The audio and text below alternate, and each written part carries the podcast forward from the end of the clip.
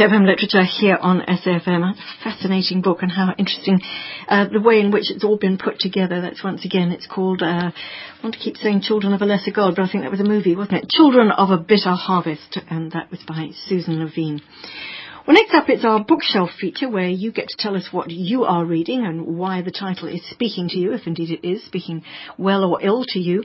And if you'd like to let us know what you're reading, do pop us a mail at books at safm.co.za or you contact contact me directly, richardsn at safm.co.za. And if you want to pick up the phone right now, you can do that too. 0892 10 2010. Well, we've got our reader on the line for today and she is Angeline Pretorius. Hi, Angeline. Good afternoon to you, Nancy. Absolutely. Also good afternoon to the listeners Thank of. SAFM. Uh, it's actually Williams Pretorius.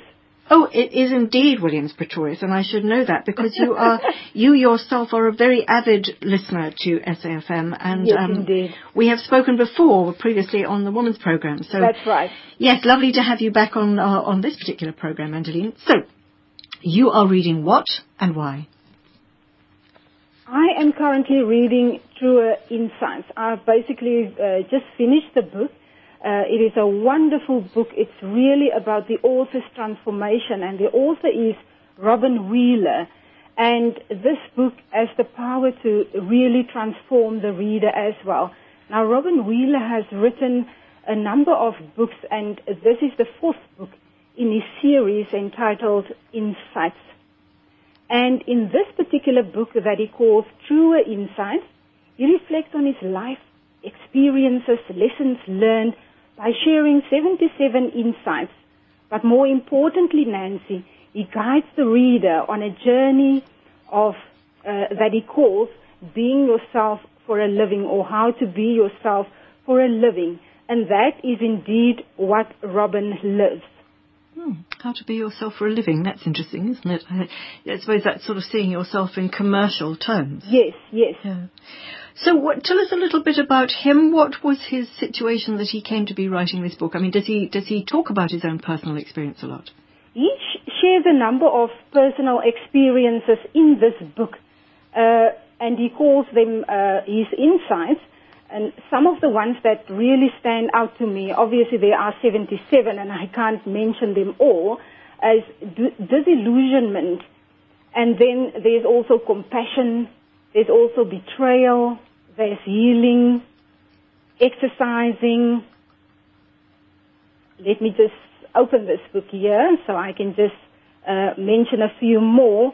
He talks about isolation, about the importance of reflection.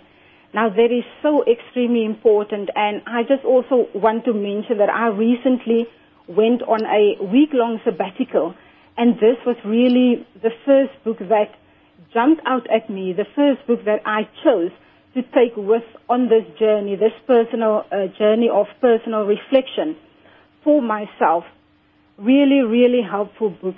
And in this book, Nancy, while he shares various insights, he is extremely honest. He's even talking about things that we do not normally talk about, that we are basically conditioned to not talk about.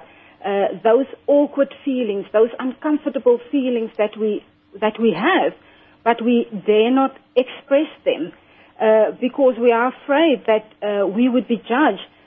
And by being so honest in his writing and being so open and real, he actually inspires the reader to do the same, to dare going into that space that allows one to shed all the fake layers.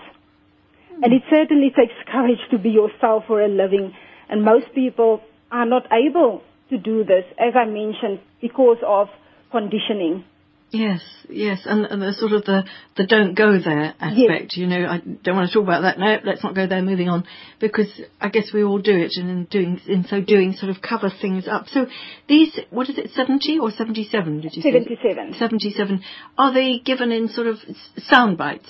Yes, yes, yes. Tell me a little bit more about your week-long sabbatical. I think that's what most people sort of take term sabbaticals or year sabbaticals, but you took a sabbatical for a week, expressly with a, pur- a purpose of of reading, of working on yourself.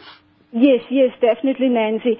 I guess, uh, you know, I'm at a stage in my life where I realize also, I mean, I've been realizing this for quite a long time. I uh, have done a lot of work when it comes to introspection and personal growth. And at that time, it was last year in August actually, I just felt the need because we are all so busy. Mm. And as women, as mothers, as wives, as career women, we often uh, don't really take time out to just relax, to just breathe, to just think, and to take introspection, to ask ourselves, where am I going? You know, where am I and where am I going?